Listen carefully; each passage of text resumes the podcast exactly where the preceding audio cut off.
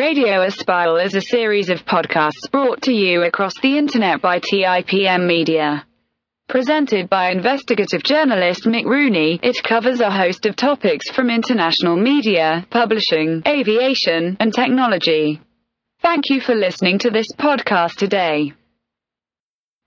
Here we are again, Radio Aspire, and this is episode 6. Let's go.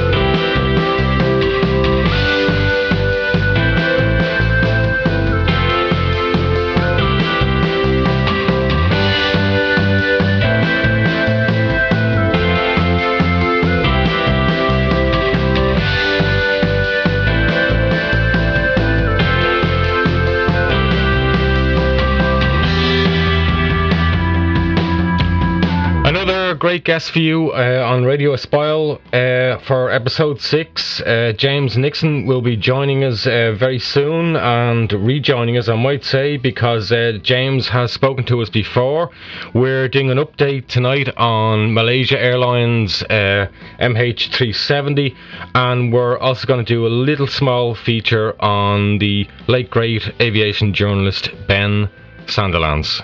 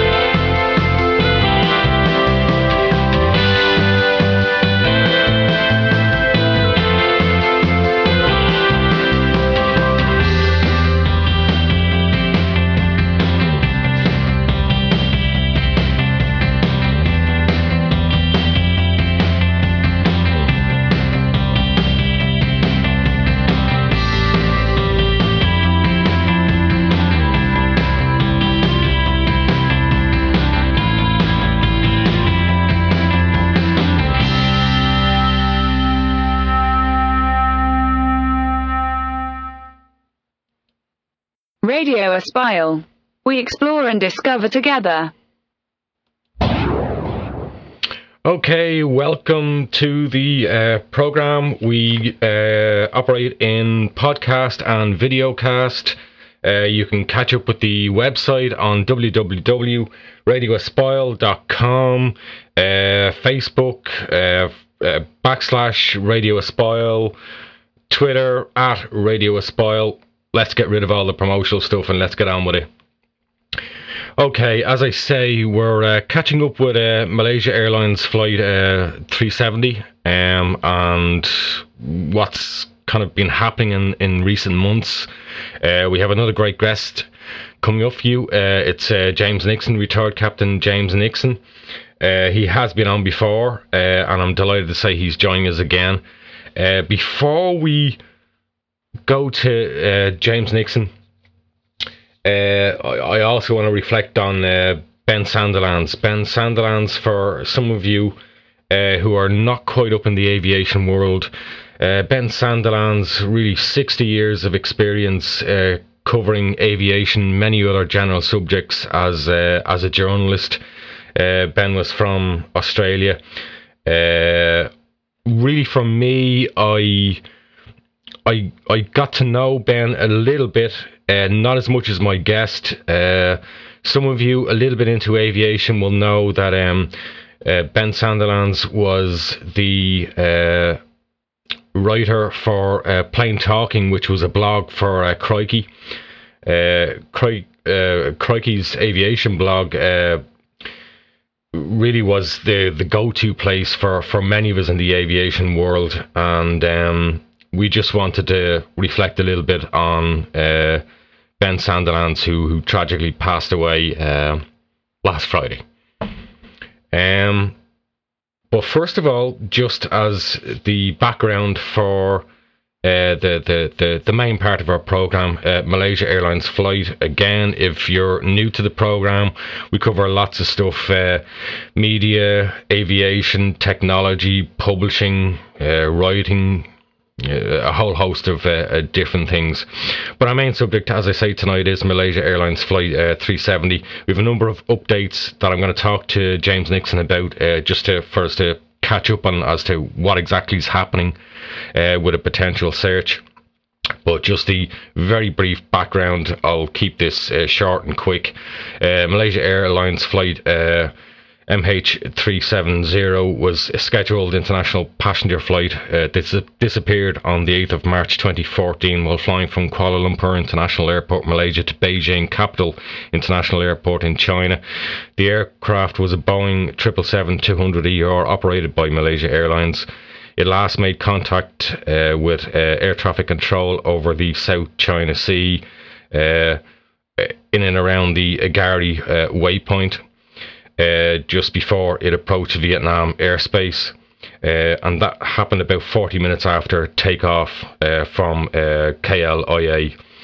Uh, Malaysia military claimed that they continued to track the aircraft as it uh, deviated westwards from its planned flight path to Beijing and crossed back over the Malaysia peninsula. It ultimately left the range of military radar, and according to a British uh, satellite company uh, Inmarsat, uh, they believe they um, not tracked it, but ultimately understood that it flew for many hours onwards into the southern Indian Ocean, and really from perhaps uh, debris over the last uh, three and a half years. Um, we've learned that, that that is the likelihood that, that that's where the the aircraft ultimately went. Uh, the aircraft was carrying uh, 12 uh, Malaysian crew members and 227 passengers uh, across uh, 15 uh, nations. we are where we are, but let's hopefully that we'll we'll catch up shortly.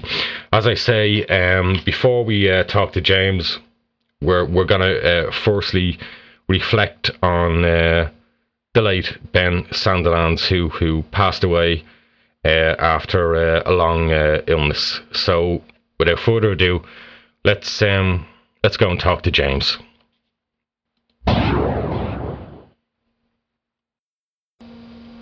Okay, uh, welcome back. I'm delighted to say that uh, uh, retired Captain James Nixon is back to join us again. Um, I g- gave a, a brief uh, intro as to what we're going to be discussing tonight. Um, so really, straight away, I talked a little bit uh, the the fact that we'll be reflecting on uh, the journalism career of uh, Ben Sandilands. Um, James, I think you knew Ben a lot better than I did. G'day, how are you, Mick? Uh, well, I I was one of Ben's snitches in the later years. Um, you you you, uh, you refer to yourself as the go-to pilot. Uh, well, no, no, no, he was my go-to journalist. Oh, um, I see. Because when, when you're an airline pilot, you're flying most of the time and sleeping for for as much as you can. So you actually a, a lot of stuff passes you by, and so when you needed to find out what's going on in the industry, uh, the first thing and the only thing to do is to buy a Crikey.com subscription and see what Ben's on about. Yeah. Um, As you know, he's a prolific tweeter, tweeter. So anything that was going down, uh, Ben would let you know straight away. But he's certainly the go-to guy for for uh, many years. Unfortunately, we had some very good Australian aviation journalists.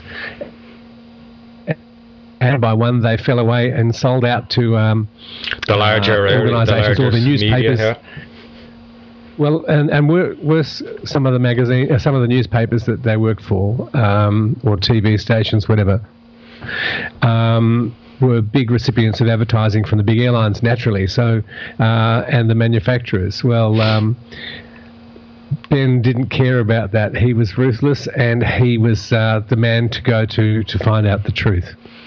Absolutely, and, and of course, the, the reason why we're, we're um, talking about um, uh, Ben today is because sadly uh, he passed away last Friday after after um, a long uh, illness, and uh, I think you summed it up um, best that he really he leaves a, a huge void because, as you've sort of briefly touched on, we're now in an age of media. We discussed this last time you were on as well, where media has changed in that they're no matter what area it is, be, uh, be it technology, um, be it aviation, be it politics, there we're, we're seeing more and more talking heads who really are just generally reporters and journalists, but we're seeing the industry of media move much, much more away from essentially what Ben was, although he was great even at, at, writing about general subjects.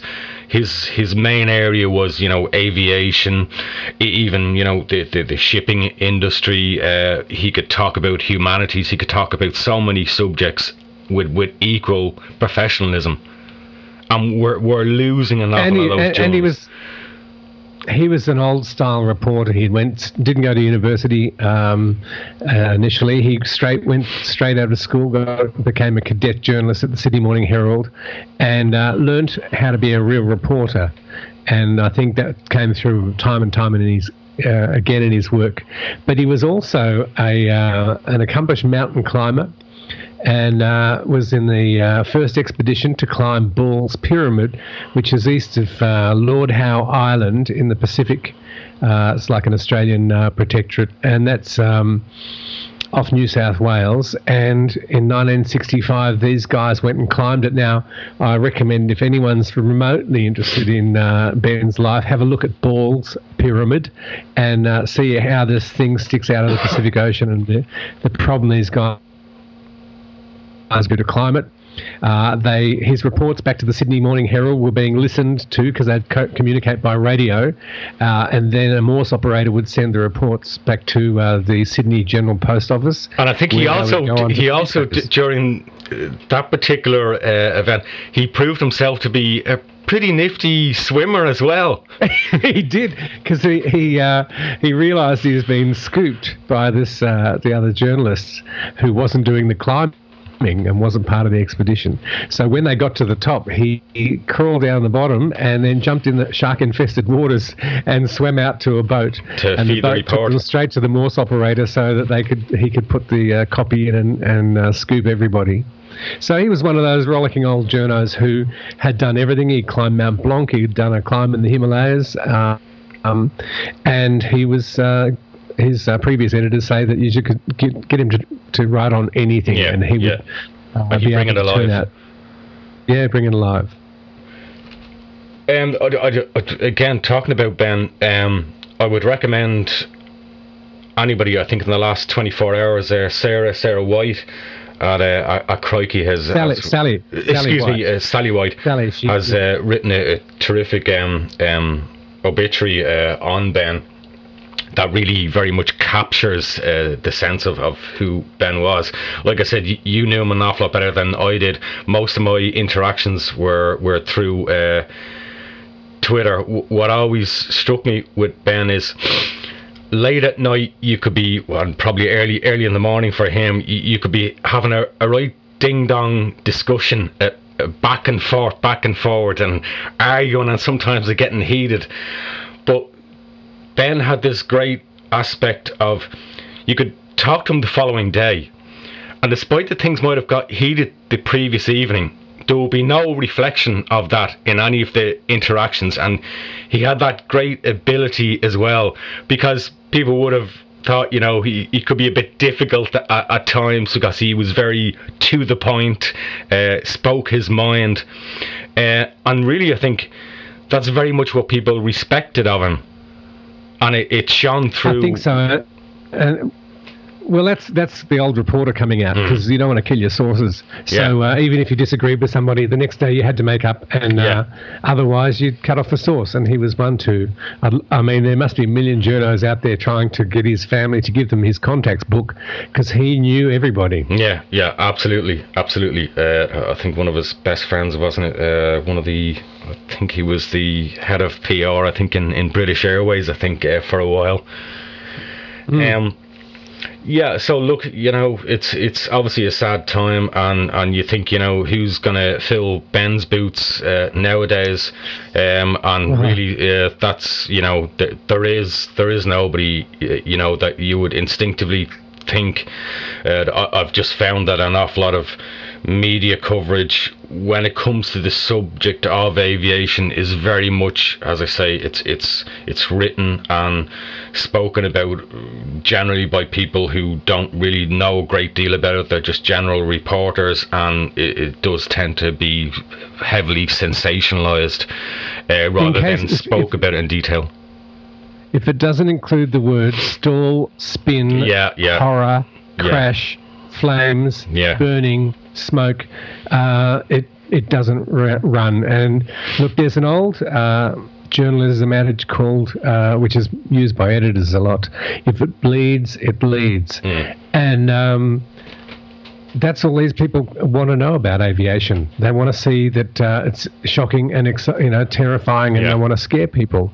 Uh, but it's pretty much a boring business. I mean, most of the time it's taking people from A to B, and there's a hum- humongous number of people involved in each flight, and each one of these flights goes on. You know, there's a million people in the sky right now, and it's completely boring, but it's made of lots and lots of characters. And people like Ben used to gather all that information so that when there was a minor incident or an engine shut down or a return to land or something like that, that he could actually talk to the people who knew what was going on. And if it, it, um, it means that you have to give a journalist a lot of time, uh, and unfortunately, because there's no money in journalism anymore, no one pays for it. In fact, you know, uh, for the last ten years, he's been working for Crikey um, uh, on this blog, getting paid, you know, piece rate on on performance.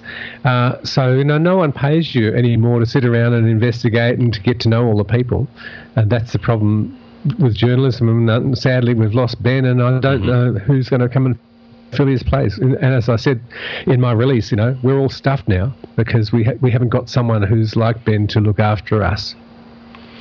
and he uh, uh, as we move into our, our, our main subject this evening ben uh, very much uh, almost perhaps not quite on a weekly basis but certainly on a bi-weekly basis uh, would very much cover the case of uh, Malaysia Airlines MH370 um, and again usually cut through to the chase uh, no matter what was being discussed whether it was a new search a piece of debris turning up no matter what it was ben had that ability to just go right to the heart of what it you know that that current uh, discussion. Yes, and uh, unfortunately, because my emails backwards and forwards with him uh, intersposed in my mind with um, the articles he wrote, sometimes I blur on remembering what his personal thoughts were and what he had put in print. And sometimes I'd read some stuff that he had written where he'd actually give, you know, credence to somebody who was uh, more of a conspiracy theorist, and um, and I would. Um, look back on it and wonder if that was his thoughts or not. But of course, his thoughts were uh, he loved. I think he loved um, calling a spade a spade, and if he did that, uh, pu- if he didn't do it publicly, he certainly did it uh, privately, and that's what everyone loved him for. Yeah, no, absolutely, and and obviously, um, our thoughts are are, are with um, Ben's uh, family at this difficult time. Yeah. Um, James, let's move on to MH370. Uh, the latest developments. Uh, there are a number, a number of critical developments. Um, before we specifically talk about uh, the search or the possibility of, of a renewed search, um, I know you had some thoughts, and, and, we sort of briefly touched on this in other uh, forums. Um, the final report from the ATSB, the Australian uh, Safety and Transport Board, came out. I think it was last month. Uh, some 440 pages. I could be certainly 400 plus pages. Um, perhaps, like me, you were a little bit disappointed as to what was in that report. So, can we maybe flesh out a little bit more why you had some disappointments with the report? Well, I've had some problems with the report all along, mm-hmm. insofar as, um, you know, there's, I don't know, email addresses of uh, probably a thousand pilots who fly the tri- Boeing 777, mm-hmm. easily obtainable from uh, just a few airlines. And uh, instead of going and asking the pilot group and maybe you know another 2,500 you could easily get yeah. from Airbus uh, to find out what pilots think themselves. They, uh, I think they got a core of seven triple seven pilots or five triple seven pilots where they asked them specific questions about autopilot use, uh, and and based their whole search around that. And so they've made it. They've they've lost the opportunity when they went to discover discuss how the plane went in the water. Uh, they put a lot of weight on um, some person trying to fly an airliner into the ocean. Um, and they looked at a number. Of, they looked at a lot of cases, but they were cases basically in Australia and New Zealand. You know, cases that small airliners and cases of uh, hypoxia and small small planes. Um, they really didn't use the resources that they could have. Uh, and I point out in my book specifically, there's there's two. When you're talking about a plane going into the water at high speed, we we look for uh, comparisons where we have valid data, and they didn't use Space Shuttle Challenger, and they didn't use uh, Swissair Triple One, and I think certainly Swissair Triple One is a textbook case of what they what would expect to be happening. So uh, I all the way through, I thought they were pretty weak in, in those areas, and then their final report to come out, and mm-hmm. they've put a large amount of weight on the simulator track that um, they say was flown by the captain's flight simulator program. Yeah. Um, no one knows if his son was playing with that, that program. Uh, there were 640 interviews done by the homicide squad in Malaysia. They cleared all the crew and passengers in the end, but certainly they, started with all the crew. And the evidence from his brother in law, I think brother in law, I think was his um, that he hadn't used the computer for a year and his wife was on it and would get rid of it. And whether or not he used it regularly up to that time, none of the, none of this has come out. So in my mind, uh, you have to really discount um, that that that uh, evidence, but correctly they examined that evidence and said, well, if it was flowing into the Southern Ocean, uh, or the South, South Indian Ocean, um, these tracks have to be compared and looked at. Great, and they've done a fantastic job of that, in their opinion. Um, they're just saying, well, this is a possibility, and we investigate all possibilities. Well, they investigated a few possibilities, and um, they didn't include in their report anything in detail of what I've just said to you about mm-hmm. the yes. captain being exonerated, except for one paragraph where they said, and I haven't got it in front of me, so you'll have to look at it yourself, where they say, "Oh, we discount that the captain was uh, the cause of this crash," you know, and we don't believe this happened. Well, No, I think know, they, they the said something along the lines as well in it that that, and I think this kind of they kind of towed the line that the um that that came out in the the leaked Malaysian police report uh, uh, that that essentially the they the flight simulator had been looked at and there really there was nothing conclusive uh, uh, to be to be drawn from it.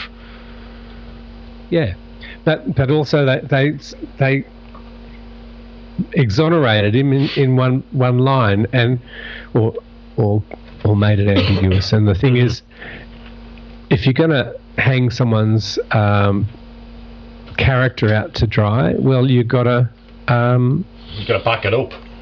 you got to back it up, up and you got, or you got to say the full the full story, which they didn't do, and and so I, as an operating pilot, sit back and get angry because we we still are looking for the flight data recorder and the wreckage. Where we haven't got to the investigation stage yet. We're still looking for an aeroplane. Yeah, and, and and that's the critical thing to remember. Um, as we move towards the discussing the actual search or potential of of a new search, um, again, there's been an awful lot of speculation. Um, we know recently. Now, when I say recently, th- th- rather recently, it came to light that there was a couple of more pieces of debris uh, discovered in Madagascar, um, which were due to be handed over. My own sources tell me that those two pieces of debris have actually still, despite stuff about you know from from the uh, Malaysian Transport Minister uh, Minister Liow that uh, some of his associates from the Annex 13 team were travelling out there to, to deal with the uh, the handover of debris. My understanding is that's never actually happened, and that debris still remains out in Madagascar. This, of course, coincided with uh, another sad event, and that was the uh, essentially the, the gunning down of uh, a Malaysian consular. Uh, and of course, uh, I, I think of um, I think uh, Ben spoke uh, about this uh, to, to reflect back on our previous discussion, and you know has stressed that look, you know, we do not know whether there was any connection uh, with the case of um, um, MH370, or this was just something that happened within that country that had to do with internal politics or history of people involved. Um, your thoughts? No, well, I'm just completely intrigued by the whole thing Yeah. and completely skeptical. Uh, you know, um, I've been to the grassy knoll at uh, where JFK was shot. I've seen the white X on the road, and uh, we're still talking about the JFK assassination. Yeah, in, in Uh, recent weeks. Um, and, and the long, longer it goes on, uh, MH370 is becoming the same sort of thing. And, and I really, I've stopped reading a large amount of information because uh, um, we're still going through this flight second by second, trying to work out what happened. Well, you know, when we find out the, where the aircraft is, then we can really work out backwards what happened. That's how you do crash investigation. Uh, but it's getting curiouser and curiouser it certainly the is. longer it continues. Now, we've. Yeah. And I mean, you look at the number of people. There was a fantastic movie called Executive Action Mhm. in the 1970s about the JFK conspiracy theories, and uh, they just went through and they listed the number of people who had died in unnatural circumstances since JFK had been killed, and it was like 157 or something like that. Car accidents, uh, people who died um, uh, from stabbings and murders, and and by the time time you get to the end of that movie, um, you got all these bodies piling up, and you think, "Crikey, it's it's all um, has to be rated." Well, maybe it doesn't. Maybe it's just coincidence. Maybe that's just life. And so, uh, a lot of this stuff I, I refuse to get stressed out about until until we find some information that we can look at. I know, I know, Now, if you're telling me that there's two pieces of wreckage that, that haven't been Mhm. um, given to the investigators, that upsets me as an operating retired operating captain. Um, I don't like that. yeah, no, absolutely. um, Where are they? Have we got photos? Let's get them some. You know, let's well, get well, the we, we, we have we have we have the photos of the uh, the debris itself. In fact, one. Uh, although nothing has been spoken about this debris in an official uh, capacity as regards analysis of it, because obviously it's, it's still there. Um, but mm. yeah, it, it, it, would actually transpire that one of them uh, has shows uh, a highly likely that um, it probably is uh, certainly at the, at the very least a piece of uh, aircraft wreckage. Mm. The hmm. other we're unsure of. Um, but the, as you say, the concern is why the hell are they still there? And granted, if some tragic event happened uh, within Madagascar, that is for the Madagascan police to deal with.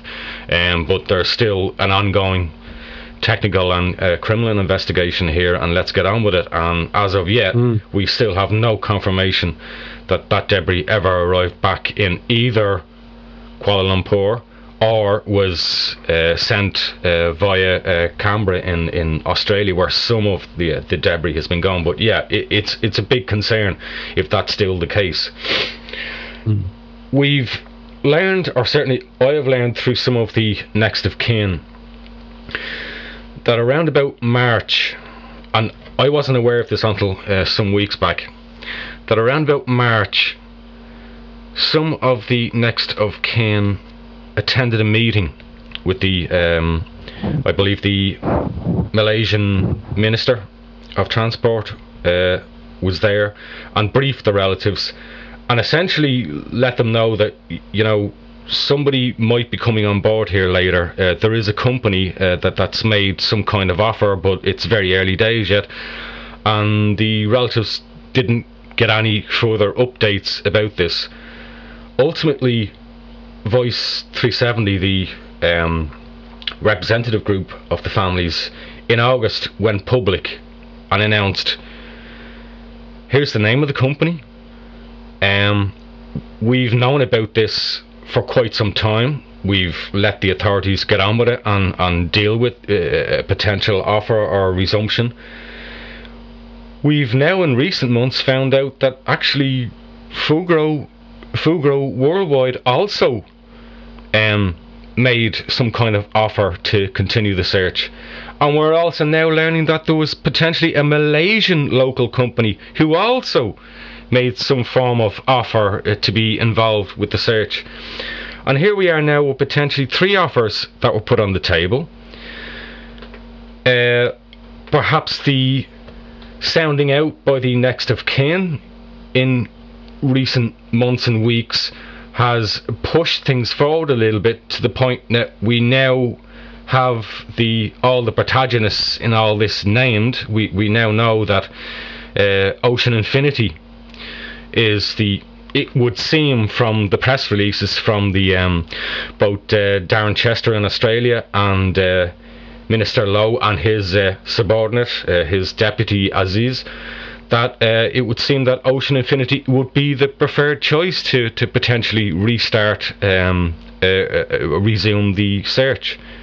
Your your own thoughts well, again? I, I, well, I, well, I, I, believe Ocean Infinity has the contract now, and uh, they've even even uh, clarified finders fees tied to 90 days, um, and so let them at it. Although uh, let's let's or, or, let's stress though that, that formally we've had no absolute declaration that contract was signed. This is happening. We we don't quite know mm, that yet. I think I think the ABC radio uh, ABC News wire uh, had a quote by Darren Chester, and uh, I think it's all go uh, a few days ago. That's what I'm I'm assuming, uh, having read the news wires.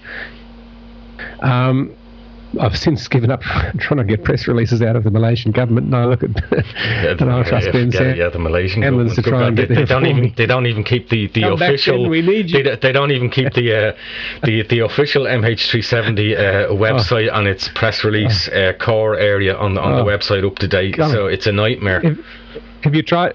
Have you tried to do a search on? Oh, it's just you know, um, I'm the, the, the son of a librarian, and uh, every time I um, try and find anything on their website, I curse. My mother comes out in me, and I curse these people, saying, you know, let's just do it by date and time, in order or reverse chronological order. Mm. I don't don't care. It's just so difficult to find this information. So the ABC Newswire tends to be uh, pretty good because they back it up with interviews with Darren Chester Mm-hmm. and the Australian government. So we know, well, at the moment uh, they had a story saying that. Uh, Ocean Infinity's got it. There's a 90-day deal. Uh, they get paid a lot of money. I think it's 20 million dollars uh, if they if they find it in 90 days. This is the proverbial no no no fine, no Uh, fee. Yeah, that's right. And and of course they're going to go for that rather than Fugro because Fugro is just saying we'll do it cheaper. Uh, but uh, Ocean Infinity's got this new technology and they reckon they're going to find it quickly. Um, and the ATSB is going to give them as much support. Well, all of Australia is going to give them as much support as they need, but no cash. But there's a lot of people who are working for us, for them, for our- for for, for the Australian government. So uh, you can say that we're giving a large amount of money in terms of staff wages. So they're looking at um, having a go now. If they, I just want someone to either say. Uh, we're going to search for it or we're not. If we're not, great, because I'm sure James Cameron, have you interviewed him? James Cameron, who found the Titanic. I mean, this is a Monty for at least two movies, maybe three. And I'm just sitting back waiting for him to say, Are you all done? All bets off. Okay, when you, you guys are finished, we'll come in and we'll find it and we'll make movies about it and we'll get our money back that way. And we've we've also had David Mearns uh, also uh, in discussions with the family to advise them, suggesting that you know he's also someone that could be there, not just an advisory role, but a more hands-on role if essentially uh, any official resumption of, of a search falls apart. But you know, you're a journo. Ring, has anyone rung James Cameron and said, "Does this pique your interest? Are you remotely interested in MH370?" Uh, because you know he. He, he found the Titanic. I mean, let, the guy's got a history. He's he's gone deeper than anyone else in the world in uh, his uh, uh, search endeavour. You know, someone ring him up and find out if he's interested. Because if Ocean Infinity don't find it in 90 days, what happens then? Is that a because it's it's a slight um it's a slight red light to me that the Malaysian negotiation team in discussions with Ocean Infinity have suggested or proffered that there's a time limit on this.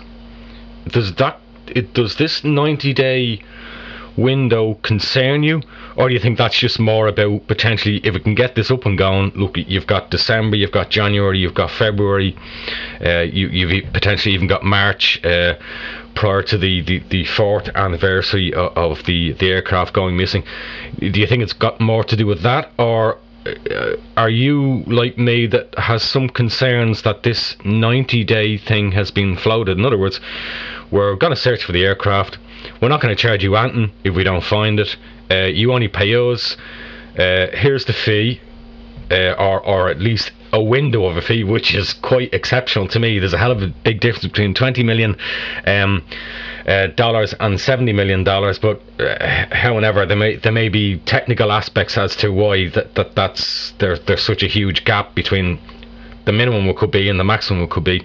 But do, do you share concerns like me that that Malaysia have kind of introduced this time window of 90 days? Well, yeah, you've got to ask yourself Mm. um, who was in the room during the negotiations and what were they about, and who made that 90-day claim. Whether Ocean Infinity said we're doing it based on a, a strict meteorolog- meteorological uh, window. Uh, our gear works well in these months of the year, and uh, we're going to pull out of the water on that date, so uh, we'll only be doing it for 90 days. Now, none of us know what's uh, happening in that interview or that uh, meeting, so uh, we can't really comment. Okay, I understand it. No more comment about that. Um, regarding where they should search, should that be a matter for um, Ocean Infinity? Essentially, you're going to be doing this independently. You don't get out, and if you don't find it, uh, you search wherever the hell you want.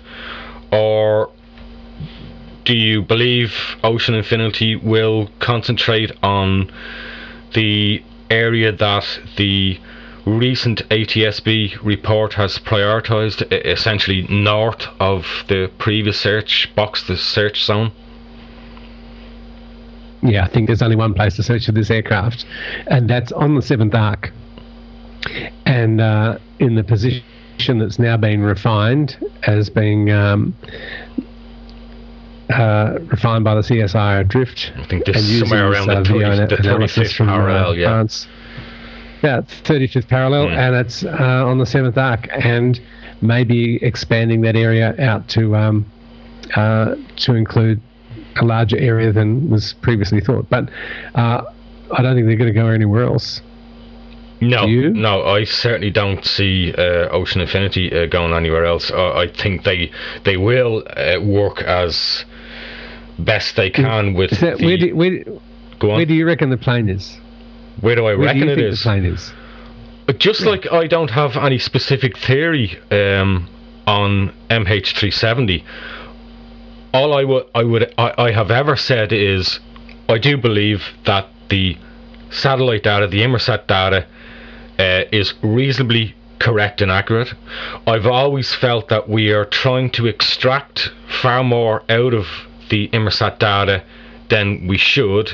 It's never been used in this way before to specifically locate it. It's not a geolocation tool. Um, it just gives a broad area of where the plane is. I do believe it's in the southern Indian Ocean. I, I'll hands up. I will say very early on. I was. Um, no, no, no, no. Where do you think it is now?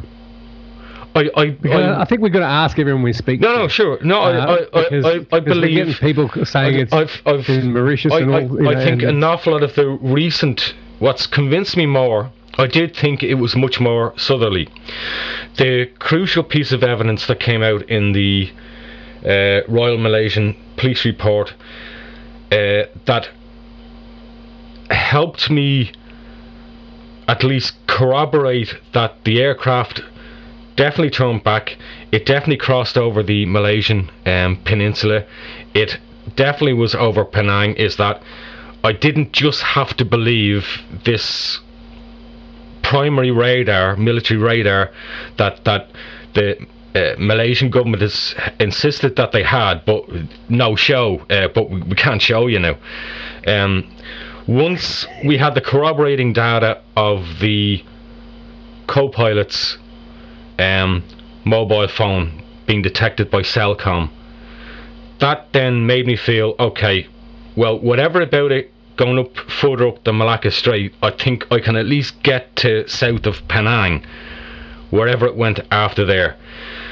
I ultimately do believe it's down in the southern Indian Ocean. I think the Inmarsat data is broadly correct, although, as I say, I think more is being extracted out of it than necessarily it can stand up to. Um, the debris has been the most crucial part of it for me in regards proving that it is in the southern Indian Ocean. And I think we, I've certainly read enough drift analysis reports to suggest that the latest drift analysis from CSIRO and David Griffin is broadly correct that they should have always went further north and that what drew me to the southern theory that, that maybe it went for was that I wasn't willing to fully accept the Malaysian military radar. In other words, I was more going. Hmm. I, I I can I can I can live with the Inmarsat data but I can't fully accept this Malaysian military radar that I've never seen and nobody's ever seen. Um, in other words, did it go south earlier, much earlier? Did it simply cross the Malaysian uh, peninsula and go straight south? Did it ever go or what I've always referred to as, did it ever do the um, Malacca uh, mystery tour? You know, did it ever go up towards northern Sumatra and come back around and then yeah. go south? You know, that's what I was never sure of. I think, to be fair to the Malaysians, as much as they still will not show us data on uh, proper radar screen captures, although this the whole nonsense about the Lido thing. Um, and I'm supposed to be interviewing you, not you having me talking.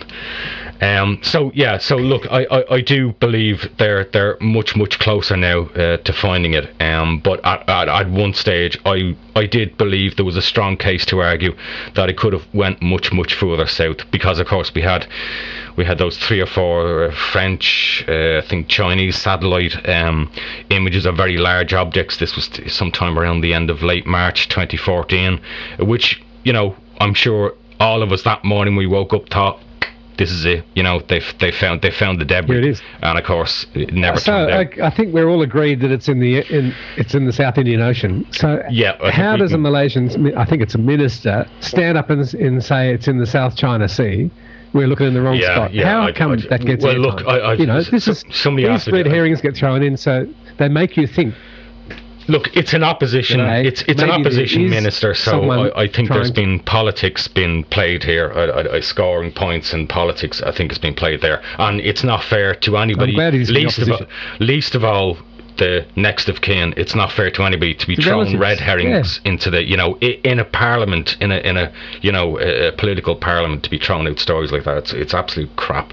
You know we all know the the the, the data and the debris, the debris, the physical debris alone does not support any nonsense about the southern China Sea, the the Gulf of Thailand. You know, Oh. it, it doesn't support So, that. so, so Mick, it's Mick, it's not in Kazakhstan anymore.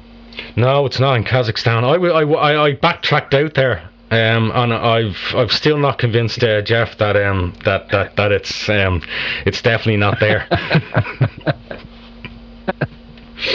No, I don't think he'll, he'll ever be convinced. No, Jeff, Those Jeff's, Jeff's going to kill me now you know, tonight Mrs. later Clinton. on. I'll, I'll get you. An, I'll get an email from him now. What were you saying about me?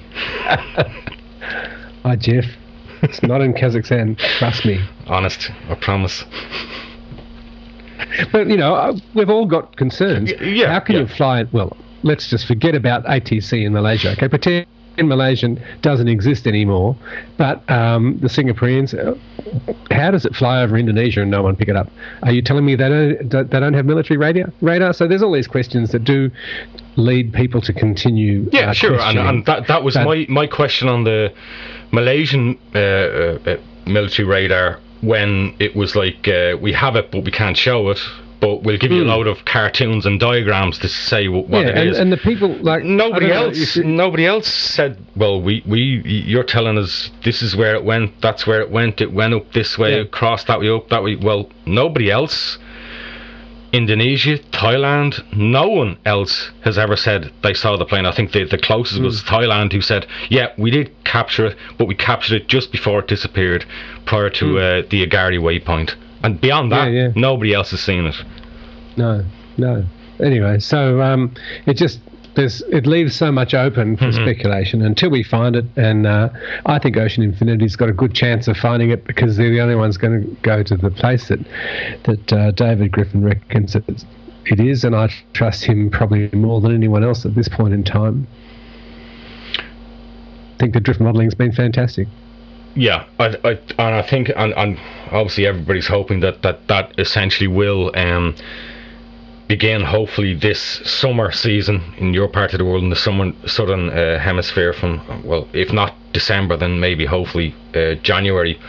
Uh, we can only hope. Uh, the last thing I hope is that this goes belly up and we get just another list of excuses and reasons why um, the Malaysian government have decided that actually no we're not going to bother with this um, uh, we couldn't reach a deal uh, I think we're back to square one again but at least Ocean Infinity have put themselves out there as a potential independent party who could work with somebody else Yeah, certainly. And uh, I think someone should write a letter to James Cameron and see if he's interested. I've been saying that for a year now. No one, no one has, you know. But I'll, I'll see can I get, man who- I'll, I'll see can I get his email and I'll drop him a mail and we'll, see what he says Oh dear.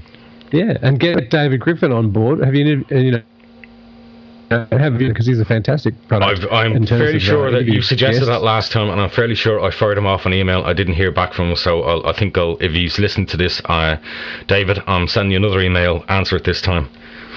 Come on, David. Just before you go, do it, David. just before you go, right behind you is uh, another book we, we never mentioned. Uh, this is uh, Sleeping for Pilots and Cabin Crew. I take it this is not going to happen on the aircraft during a, a flight. Well, it does. In fact, it's the best book in the world. It tells you how to sleep. It tells you about the NASA nap, No, but not while you're flying. uh, sleeping for pilot and, cab- and Yeah. cabin crew, and other insomniacs. I have photos of people. No, uh, uh, sleeping for pilots and cabin crew and other insomniacs is a book I wrote uh, to help pilots and cabin crew get to grip with long haul flying. Uh, the sleep patterns of these people are worse than shift workers. Uh, you're you're a journo. You've been in shift work all your life. Uh, uh, the, the problem in this business of shift working is you feel like crap, but at least you get five or six days of crap in a row. So if you're doing night shift, uh, your body gets into some some cycle. But if you're flying from somewhere like, uh, say, uh, the Middle East to, to London and having six, having 18 hours off or 20 hours off, and then coming back, you fly flying up in the afternoon and you're flying back the next day overnight, and then you have a, uh, a night back in your home bed, and then you're flying off and doing the same thing, or, or worse, going eastwards. So the moving sleep cycle is uh, the hardest to get around. So. Uh, I investigated the 20 different factors that avoid your uh, that affect your sleeping from food and alcohol and water and mosquitoes and bed bugs and everything that affects your sleep. And that's the first half of the book, and that's um, whilst it's uh, mildly amusing. The part two is the bit that tells you about life and tells you how to sleep whenever you want for as long as you want, and that's the trick of. Uh, how to survive on the road in a moving sleep cycle, and it also includes lots of things like cockpit rest, sleeping in the in crew rest, sleeping in the cockpit, uh, using the 24 minute NASA, NASA nap that uh, you get some really good effects before you get into the deep sleep cycles. And uh, it ends up with 23 tips on how to survive a long haul flight as a passenger. Um, and it also teaches you how to land a plane.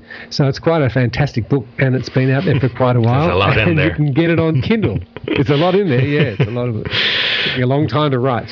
James Nixon. In fact, author of Sleeping for Pilots and Cabin Crew. Uh, I hope the next time we speak, we'll have more positive news uh, on Malaysia Airlines flight MH370. Again, it's always a pleasure to talk to you.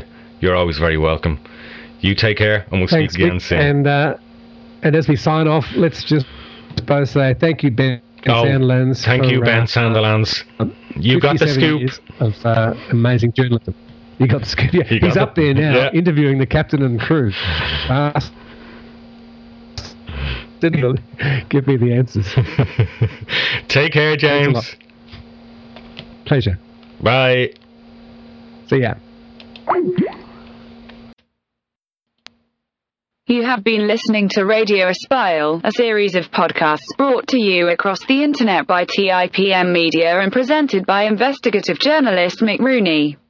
Please feel free to leave a comment and visit our links provided in this podcast production. Thank you for your support. Okay, thank you for listening, and thanks again to uh, retired Captain James Nixon for joining us. All of the links that we refer to uh, in this program will be down in the wh- wherever you see this podcast or videocast, whether it's YouTube, um, SoundCloud, um, look wherever. Um, JamesNixon.com. Uh, go there. He's a lovely little piece uh, on Ben Sandilands. I'm also going to put up um, the Ben's um, link to his Plane Talking uh, blog. Uh, uh, really, anybody who doesn't know Ben Sandilands, I'd uh, highly recommend you go there. There's a terrific archive. It's only just very sad that we won't hear from Ben again, uh, writing uh, as an aviation journalist. Uh, thank you for joining me again. I'm not going to go through all the promotional stuff. Uh, www.radioaspire.com. You can uh, see all the links there. Um, and thank you for joining us. And this won't be the last program on MH370. I'm hoping to have another guest lined up for the following episode 7 um, program. So join us, join us again for that. And again, thank you all. God bless Ben.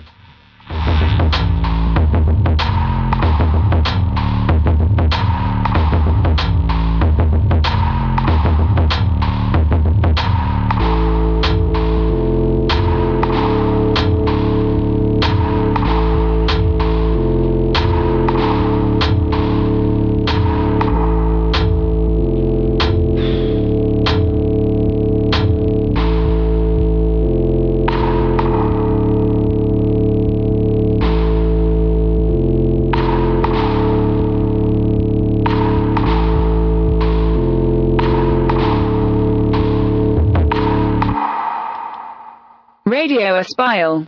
We explore and discover together. You have been listening to Radio Aspire, a series of podcasts brought to you across the internet by TIPM Media and presented by investigative journalist Mick Rooney. Please feel free to leave a comment and visit our links provided in this podcast production. Thank you for your support.